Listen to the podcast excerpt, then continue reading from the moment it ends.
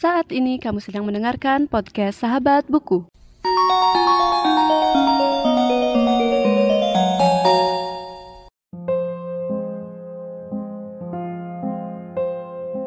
When I was one and twenty, a poem by A. E. Houseman.